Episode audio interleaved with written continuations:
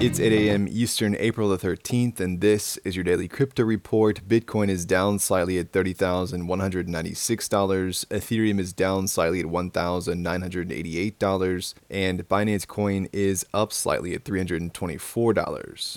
What works so well that it's basically magic? Bitcoin mining, USDT in the top three. What about selling with Shopify? Shopify is the global commerce platform that helps you sell at every stage of your business. From launching your online shop to did we just hit a million orders? Shopify is there to help you grow. From their all in one e commerce platform to their in person point of sale system. Wherever and whatever you're selling, turn browsers into buyers with the internet's best converting checkout, up to 36% better compared to other leading commerce platforms. Sell more with less effort thanks to their new AI solution, Shopify Magic. My favorite thing about Shopify is no matter how much you want to grow, they have the solutions you need to take control and level up your business business. Shopify powers 10% of all e commerce in the US and millions of other entrepreneurs across 175 countries. Plus, Shopify's award winning help is there to support you every step of the way. Businesses that grow, grow with Shopify. Sign up for a $1 per month trial period at shopify.com slash DCR, all lowercase. Go to shopify.com slash DCR to grow your business, no matter what stage you're at. Shopify.com slash DCR.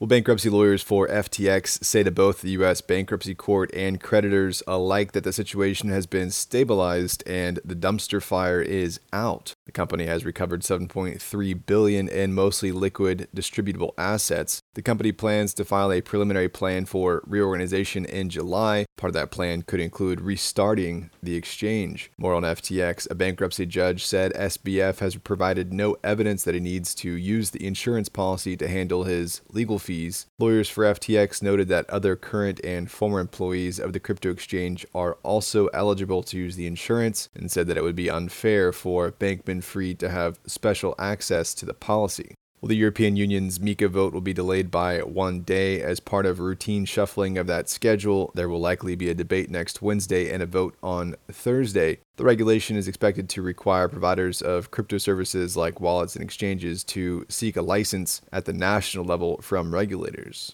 Well, DeFi protocol Yearn Finance has suffered an exploit of nearly $11 million that occurred via Aave version 1. Security firm PeckShield was the first to notice the exploit. Apparently, the root cause is due to misconfigured YUSDT stablecoin. PeckShield said exploiters were able to mint over 1.2 quadrillion YUSDT in early Asia trading hours using a $10,000 initial deposit which was then used to trick the Yearn finance protocol to eventually cash out millions in stablecoins. Well, the Shapella upgrade for Ethereum is now live on the mainnet. The upgrade is the first major move since the merge. The upgrade notably allows users and validators to withdraw their staked ETH from the network. Though, with the majority of stakers currently sitting with paper losses, withdrawals may be sparse. The majority of those unstaking are coming off of Kraken as the exchange was forced by the SEC to shut down its US crypto staking service. Notably, the majority of withdrawals are addresses withdrawing their rewards, not their rewards and the full stake week. And finally, Aptos is setting aside $20 million as an investment to help increase the number of people and developers engaging with its blockchain. The $20 million fund is intended to support artists and creatives of all mediums. The move comes as competition among blockchains and scaling solutions are as thick as ever. Aptos said it already has given out $3 billion to artists and creators who are keen to craft Web3 projects using its chain. Well, that's all for us today. Visit us at dailycryptoreport.io for sources and links